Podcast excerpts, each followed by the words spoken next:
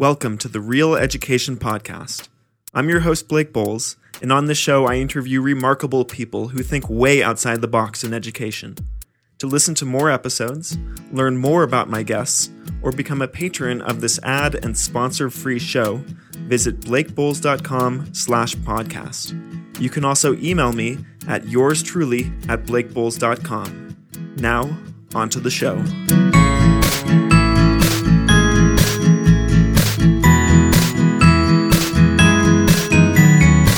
My guest today is Sophia Pink, a 12th grader at Washington International School in Washington, D.C. Sophia, welcome to the show.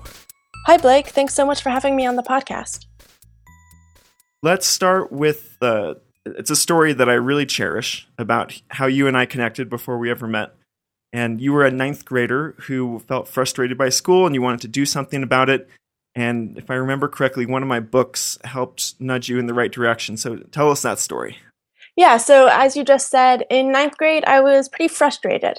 Um, I spent my days in school and my evenings doing homework, and I didn't have a lot of time to focus on projects. Uh, at that time, I was really into making short films and just doing other kind of random projects. Um, so I didn't have time to focus on those things that I was really excited about, and I had to I had to kind of cram working on these things into weekends and after school. Uh, so I couldn't really do as good of a job on them as I wanted to. Um, I I liked school and I liked learning new things, um, but I had spent a decade or over a decade in classrooms, uh, so I wanted to take a year off. Uh, I decided to take my tenth grade year and leave traditional school and design an education of my own. And did uh, you read my book College Without High School? Yeah, and, and that um, yeah, and that was showed me that um, that there were other people doing this and doing this more than just a year, basically leaving high school um, as a whole, and it made it more kind of took it from sort of just sort of a a vague idea to me thinking that I could I can really do this. This is a real possibility. And if I remember correctly, your dad said that you came up to your mom and himself and said that you declared that you wanted to unschool 10th grade. Yeah, yeah. I um I created I wrote a proposal and I sat my parents down for a meeting and showed them my ideas on what I planned to do and asked them if it was okay to take a to take take 10th grade uh, and do something a little bit different with it. And they said yes. Yeah, surprisingly they said yes. what what were you expecting? Um I wasn't really sure. Um, I I thought my parents would. I, I hoped my parents would say yes um, because they're a little bit more open about these kind of new and different things. But I really had no idea what to expect. How did you fill your time in your newly liberated tenth grade year? Yeah, so um, as sort of a a basis, I took online courses to keep up with the academics because my plan was to go back to school in 11th grade. And again, like I liked learning and didn't want to just cut that off altogether. So I took um, math, English, and chemistry um, online through online courses through Johns Hopkins University.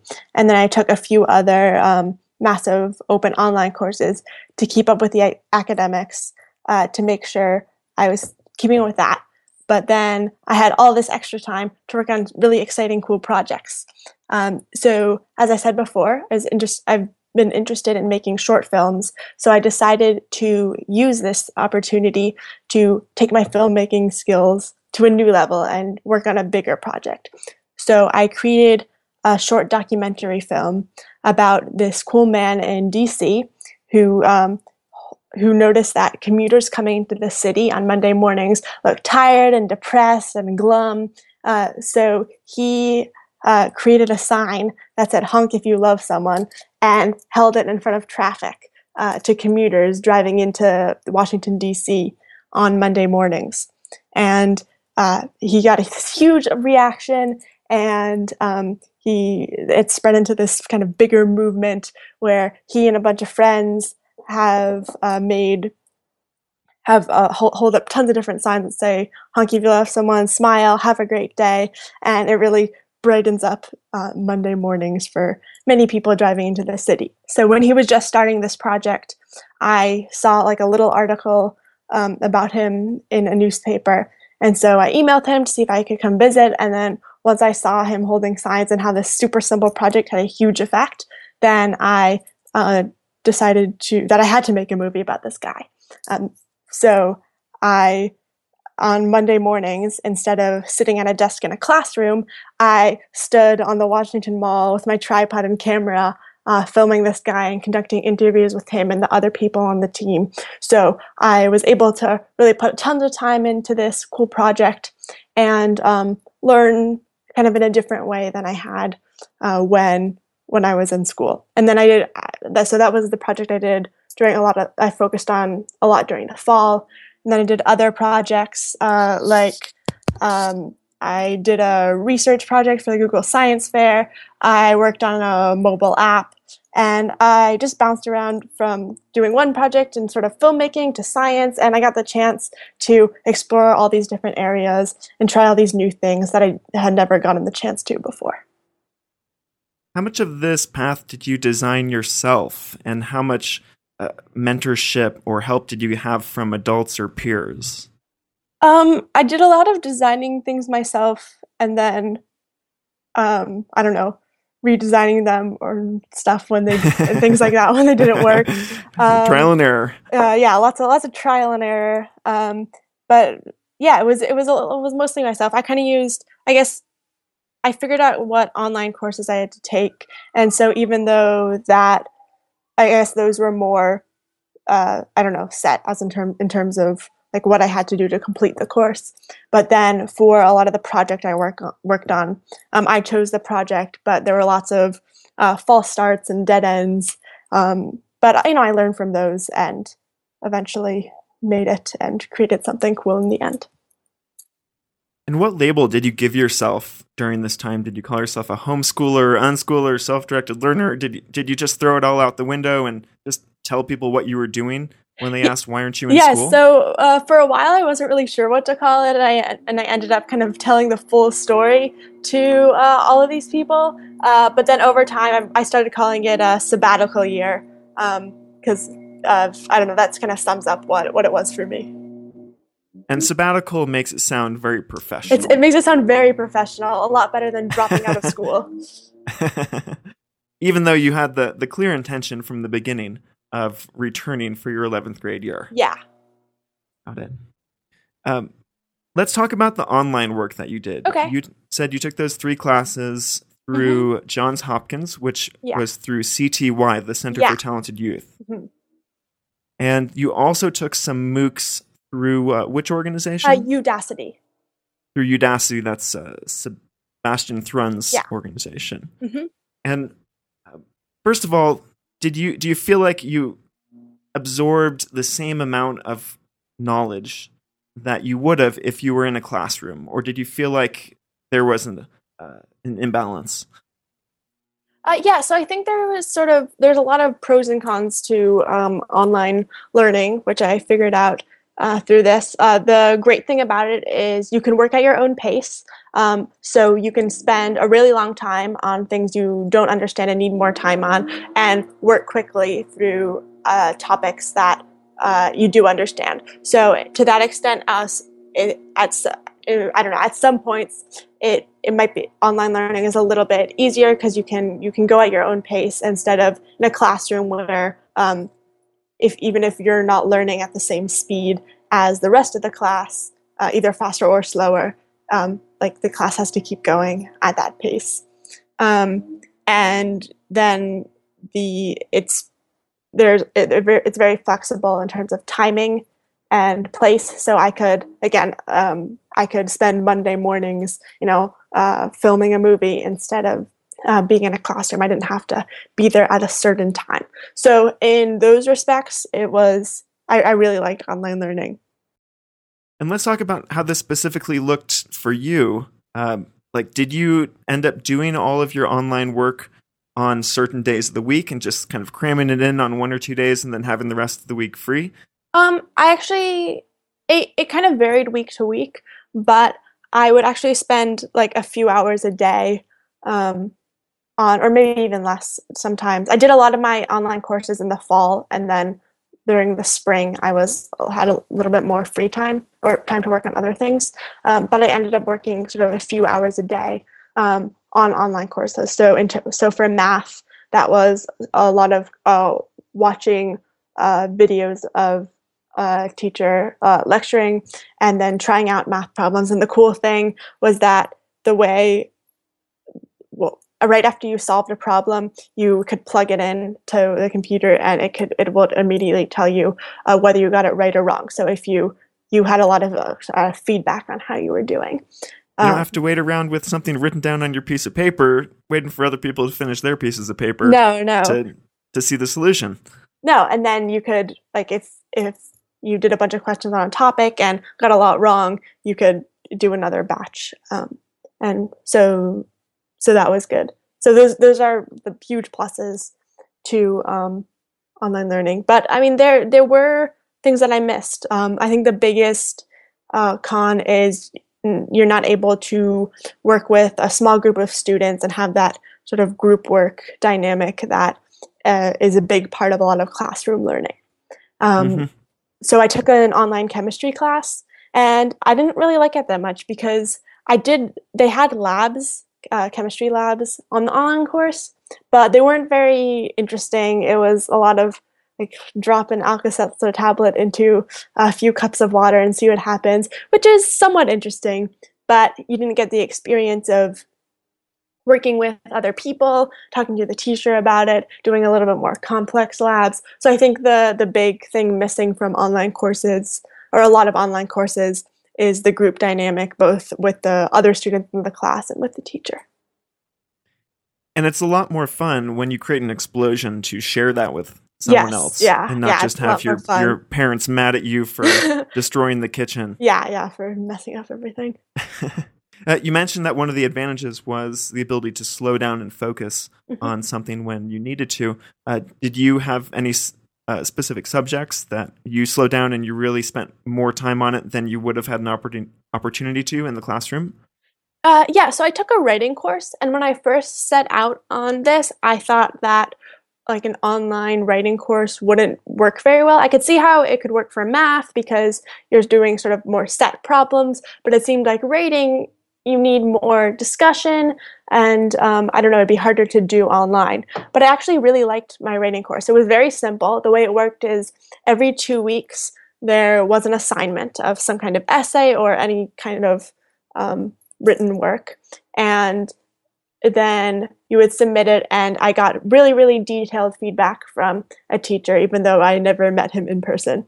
Um, so i was able to spend some more time on these um, essays like i and i got the chance to um, for one of the one of the essays i wrote i went down and observed the dc city council meeting which i'd never done before even though i've lived in dc my entire life.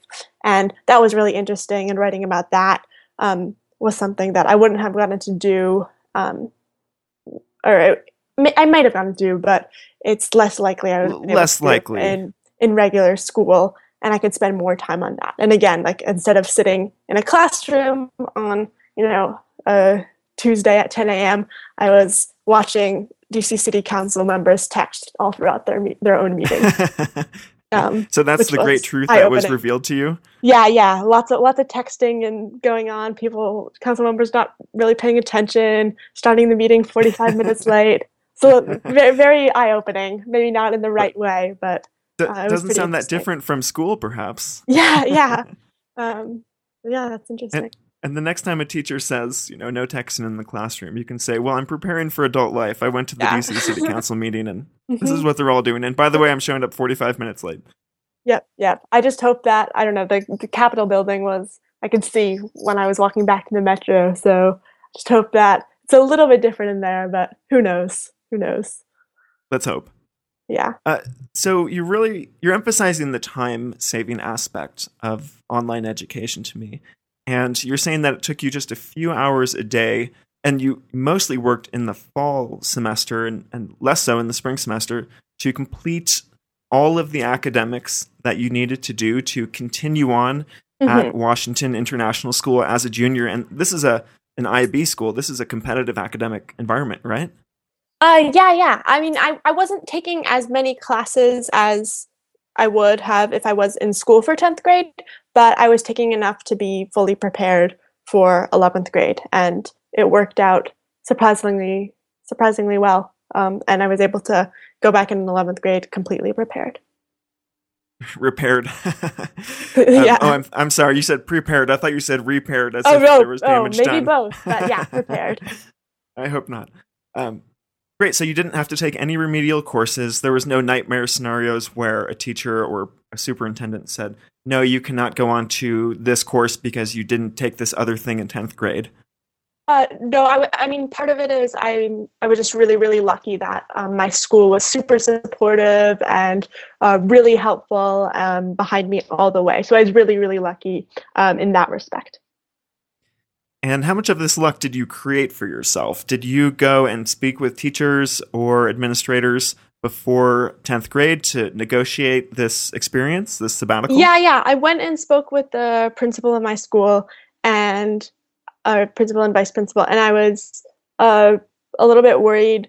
I don't know. I, I went in thinking they'd say, "Oh, this isn't a good idea. You can't do this. If you do this, you won't be able to come back." Um, this is, I don't know, like 10th grade is really important. We really need you to be uh, ready for 11th grade. But they were actually surprisingly supportive and intrigued. I think most people who I told when I was uh, telling people about this idea were at first they were thought their first reaction was like you can't do that what that's not allowed um, but then after that first reaction people were pretty interested and curious and i don't know even even principal understood why someone would want to leave school for a year um, Did you have to have many more meetings after that? Was that just the first one to break the ice that was the most important? yeah that was the most important and then i kept in touch with him but um, i was i don't know i'm again i was i was very lucky that my school is very very supportive You mentioned that you found out about the, the guy in DC doing honk if you love someone Mhm. uh, through the, the newspaper, yeah and then you emailed him. Was his Mhm. email just there on the byline of the article about him? Or um i think not, i did how did you get his email? I think I did some internet research. Um, I don't want to call it internet stalking, uh, but I don't know. I, I oh, I, I don't think that's an Googled him. unfair term. I, I think you I Google googled you Google stalked him. and found some and found his email address. And again, he was also, um, I don't know, really welcoming and open to having a random sixteen-year-old um, film him for a few months. yeah, how did you pitch him on that? Like, describe the email that you wrote more oh or less. gosh, I don't know if I remember, but I mean, I think the first, the I, I started by email, him, emailing him and just saying, um, just introducing myself and asking asking him if I could come visit and help hold signs one Monday morning. Um, and then I met him and talked to him there, and then afterwards I asked him if he would be willing to be the subject in a short documentary. Um, and I don't know, he said yes, and hopefully he doesn't regret it. Um, but yeah, he was he was really really nice. I mean, he was just starting the project also, so um, he I think he was happy to have the word get out get out some more.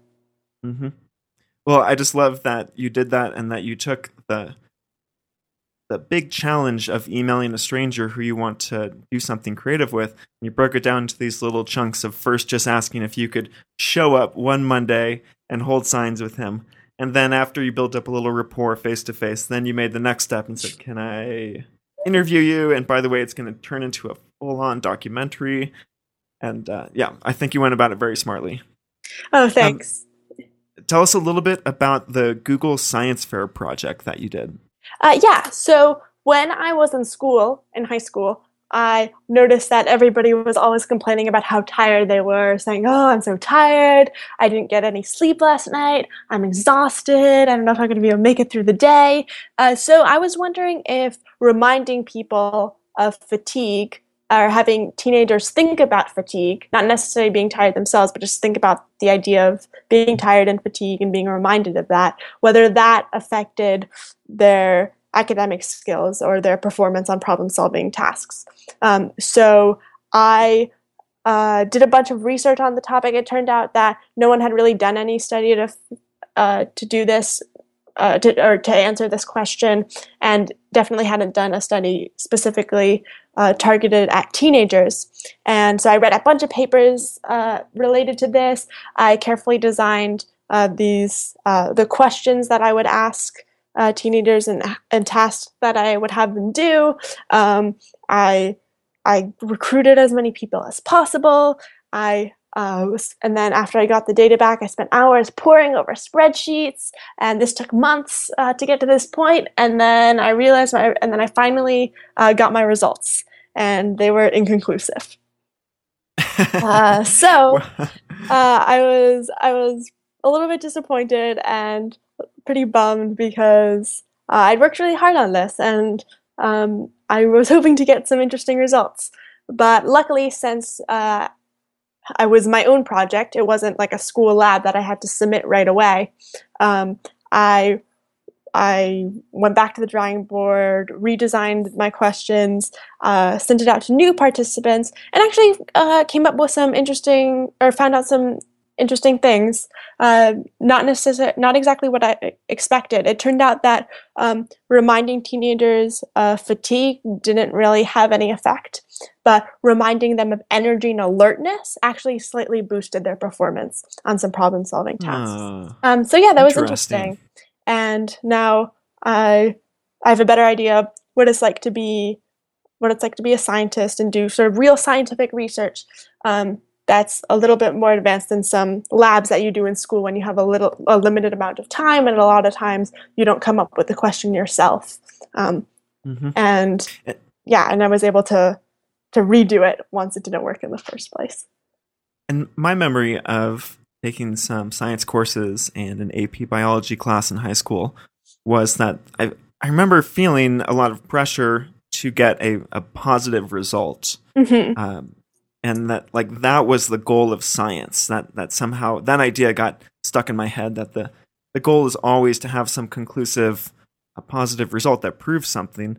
But later on when i was studying science in college i realized oh the answer of inconclusive or i don't know or with where within uh, the margin of error like that's a totally valid and an important answer to get and so yeah, yeah, definitely. I learned a lot from getting that answer. And um, I mean, it turns out after doing more research, it's still an issue, even with um, with scientists who are who are doing sort of way more advanced research. Um, people don't really publish results that are inconclusive, um, which is ends up being a problem because the scientific knowledge base that's out there is is has a huge gap in it. Mm-hmm. Mm-hmm. And can you share with us? Uh, you you said that if you remind a teenager about energy, then they will they will pay more attention and perhaps be less fatigued uh, fatigued in the end. Yeah, yeah. What what sort of intervention or reminder did you test out? I'm curious. Um, so in this specific study, I had people um, read articles. Um, so my control group was just an article, I think, about like astronauts or something, and then fatigue was about um, people being tired and then the and the the article about energy and alertness was sort of uh, tips for how to be more energetic and how about how sitting up straight uh, increases uh, sometimes increases uh, people's attention and just uh, reminding people about just like a lot of information about energy and alertness. Um, so I think just even just thinking about energy and alertness and um, how to do that. Even just thinking about it, even if you don't actually do anything different, um, well, I, I, don't know, helps people actually be a little bit more um, or be a little bit more successful on um, academics and other problem solving activities. And it seems like you're reminding people to do something positive instead of having the sort of nagging voice of of yeah. saying don't you know, instead of talking about the negative of fatigue. And it was yeah. very, very interesting research. Uh, have you always been interested in science? Uh, yeah, I think I've always been I've always been interested in how things work and science, and I really enjoyed science classes and when I started taking real science classes in uh, middle school. And so yeah, that I, it was something I for a while I'd wanted to um, do a bigger research project. So, so this tenth grade year was a great opportunity to do that talk a little bit about your mobile app and if I remember correctly, you had some struggles and some failures along that route. Oh, yeah. I, would love to hear how you dealt with those. Uh, yeah. So there's tons of research out there that shows that uh, performing acts of kindness and doing things for other people actually makes us happier, uh, a lot happier. And I mean, obviously, also makes the person we help uh, happier. But most of us are pretty busy and have a lot of stuff going on. So we don't really take the t- think to take the time out of our busy days to perform an act of kindness. So I designed a mobile app called Uplifter uh, to solve that problem. And the idea was that um, every day or so, uh, you get a notification on your phone with a suggestion for a simple, easy to do uh, act of kindness or an app. So something like uh, hold the door open for someone, give five people a high five today, um, say thank you to someone who is a big part of your life, just small things like that. And then people can uh, perform them and then kind of check them off and they can build up kind of a calendar of kindness uh, to see everything they've done and just just uh, this this simple action research shown has um, is able to uh, improve people's own happiness and make their days a little bit better. So that was that was the idea. And the thing is i never uh, made a mobile app before or done any kind of programming or anything.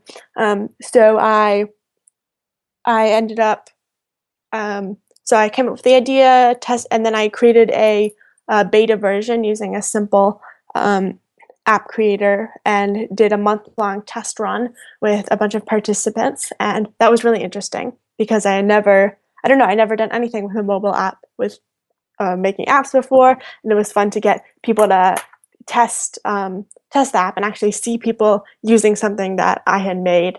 Um, and yeah, I ended up so that was that was really interesting, and uh, I learned a ton from that. And um, yeah, I, I ended up not continuing it, um, at least right now. Uh, maybe I'll pick it up again later. Um, partly, I think, because I didn't have the right team. Um, I didn't know a lot about programming. I took an intro to programming course online to give myself a little bit um, a, a, little bit better idea of how to do it. Um, but it ended up being a project that I thought I would be able to take on my uh, take up on my own. But I think to do a really good job on it, I would have needed a, a team, which was something important to learn during this year. Did it when you stopped developing the app? I, I assume before the the final state you sort of thought it would get to. Um, did that feel like? Uh, did it feel like a failure? Did it feel like you had you had lost uh, at you know at your efforts?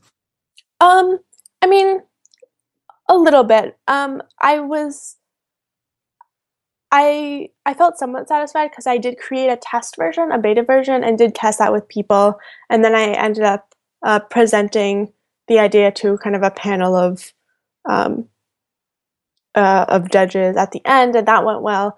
Um, but yeah, I mean, whenever I set out on a project, I always have very, I don't know, I envision it going very far and um, it usually doesn't end up at all how I when I start a project, the final product isn't usually how I see it. But you know, sometimes and sometimes it doesn't necessarily reach that goal. But I learned a ton with this project, so it was definitely worth the while, even though it's not an app on the App Store right now. it's not a top 10 app on the App Store. No. I guess we'll deal with it for now. Um, Sophia, why uh, were you so sure that you wanted to return to your junior year of school uh, when you were uh, embarking upon this sabbatical? And, and, did you ever consider doing this for a longer period of time? Um, yeah, so I thought about doing it for a longer period of time, but I wasn't sure. Um, my school is does the International Baccalaureate program, which is an intensive two-year academic program uh, for 11th and 12th grade, where you pick six courses, just six courses that you're really, really interested in, and you take those courses and learn them in depth for two years.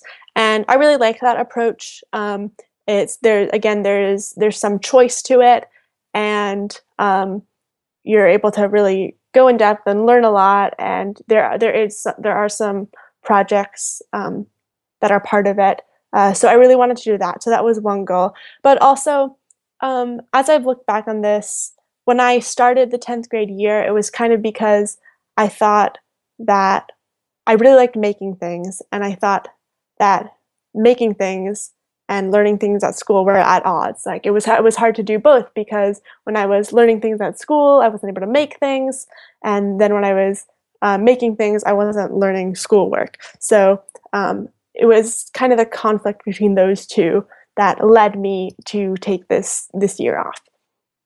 But after doing it, I kind of found that making and learning aren't as at odds as I thought. Um, learning things helps helps you make things. Like I ended up taking online courses to help me learn things that I needed to figure out for that I needed to know for projects I'd work on. Like I took a programming course to work on this app. I took a statistics course um, because I wanted to uh, know more statistics for this uh, Google Science Fair project.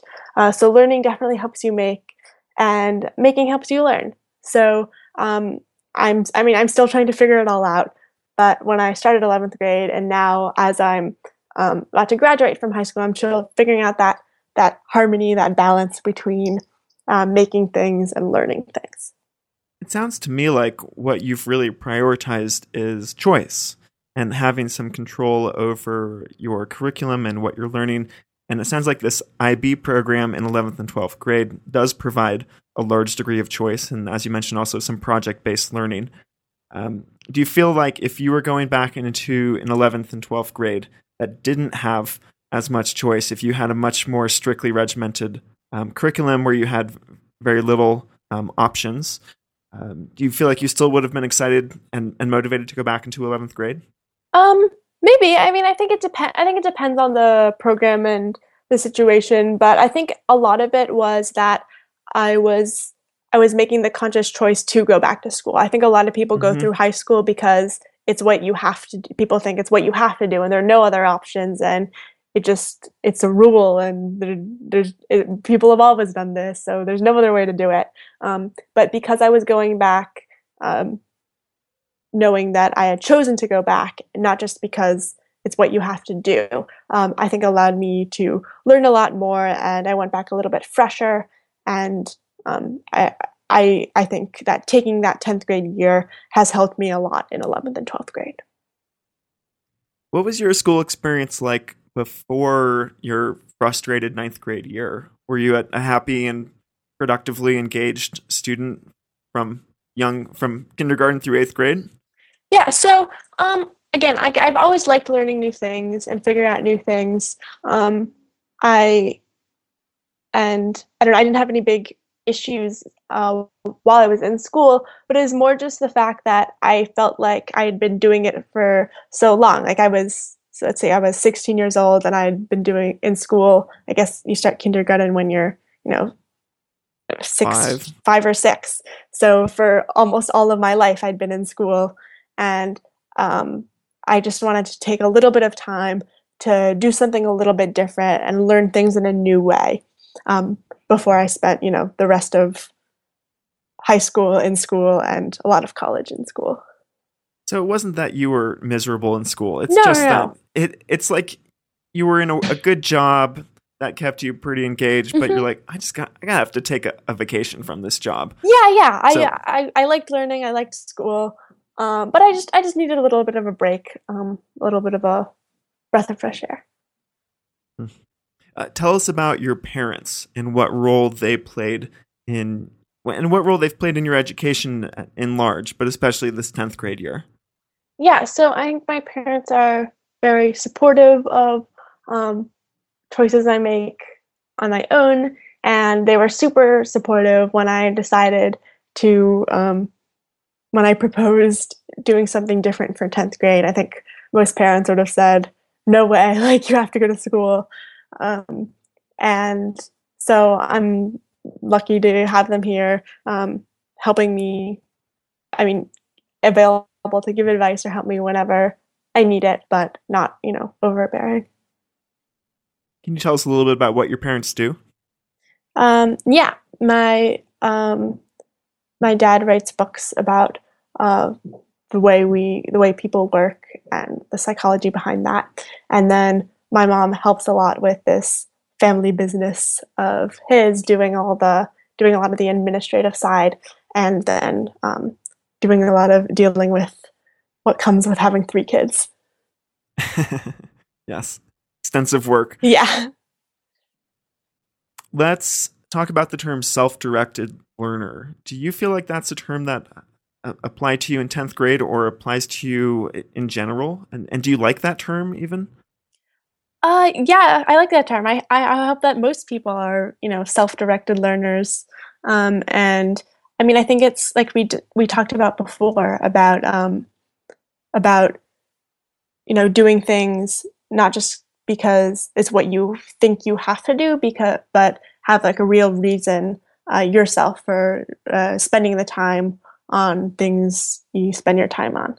Um, so yeah, I like that term. I mean, how about you? Well, what do you think about that term? I think it's the the least of of many evils. I think homeschooling and unschooling are both pretty bad terms, and self directed learning is like a little bit less bad. I'm, mm-hmm. I'm still holding out for the really good term that that describes describes this type of person that you and I are, are sort of dancing around. Mm-hmm. This this very like conscious choice, self directed, self motivated type of person. So if you hear of one, please let me know. Okay, I will. When you look around high school, do you see peers who are self directed, or do you see peers who are um, doing going through motions for other reasons? Um, I think both, and I think most of us are kind of a mix of the two. I don't think I, I think most people have some aspect of I don't know self direction, and I don't think any of us can claim to be 100% self directed. That we ne- we you know never do things for um, other reasons. Um, but yeah, I think it's a mix. Um, I think there's some parts of I don't know high school and especially in the college process that I don't nudges people a little bit more towards doing things, obsessing over doing things to get a good grade or to get into college or that kind of stuff. Uh, I'm sure you know about that. Um, but I don't know. I think it's I think it's a mix, and I think there are a lot of people at my school and other people I've met who are really interested in pursuing things that they're excited about and that they want to do. So I don't know. I wish I could give you a clear, straight answer, but I think it's a mix. Well, yeah, and I completely agree with you. And I'll ask a follow up question.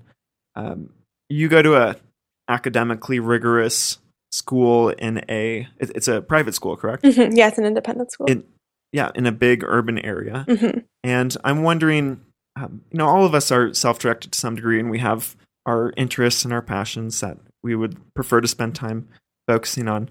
Um, I'm wondering how much the the drive to get into a top college or to get all A's on the report card. Um, what do you see right now?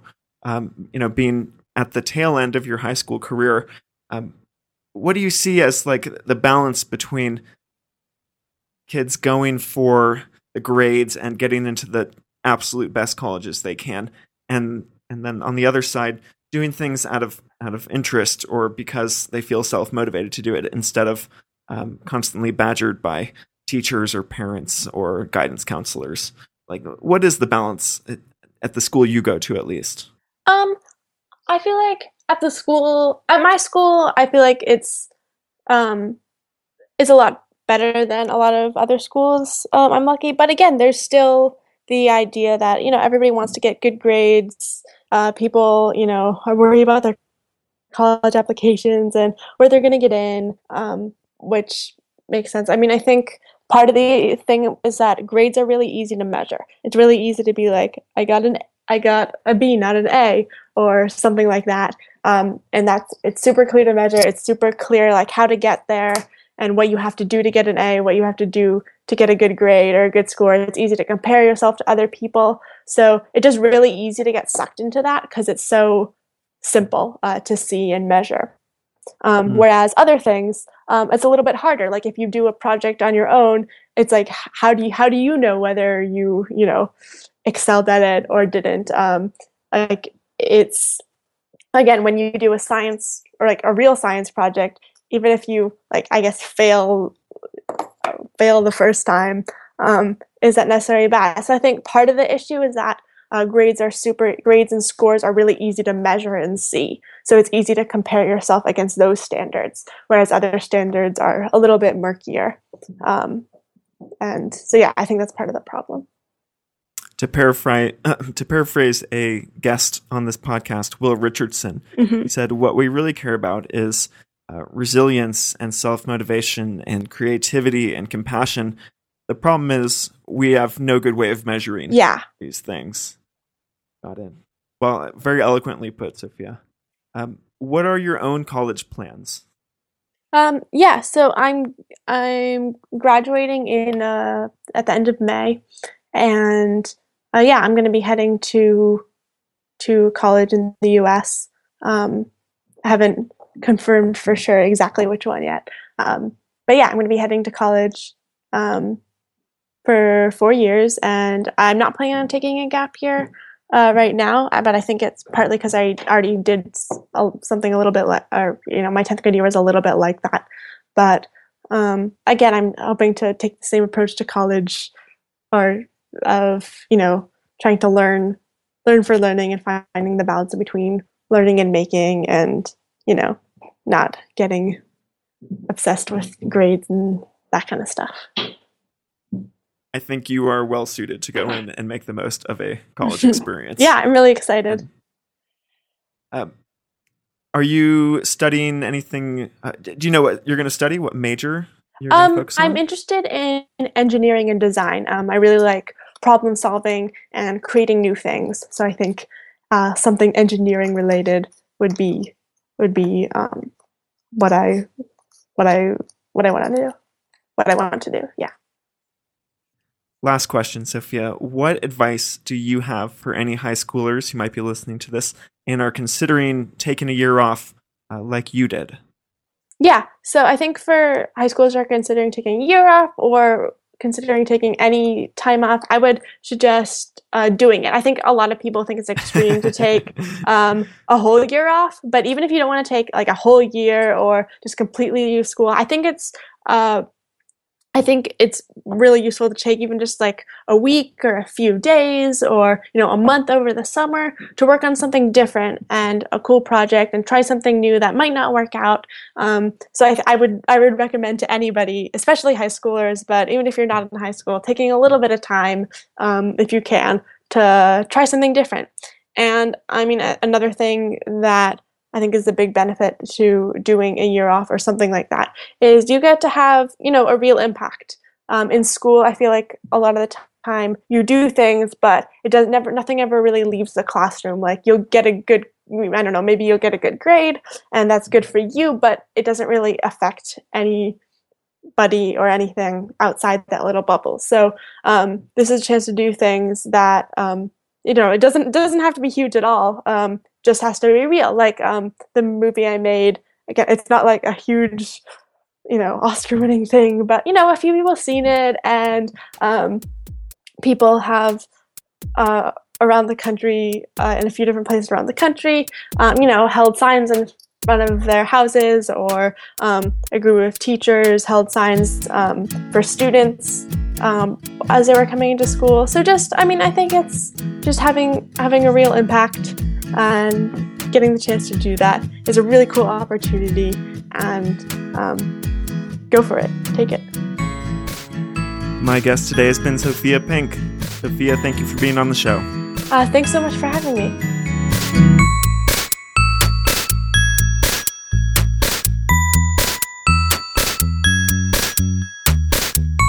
This is the Real Education Podcast. This show is produced with the assistance of Zen Zenith, who also created the music. For more episodes, visit blakeboles.com slash podcast. Thanks for listening, and I'll talk to you again soon.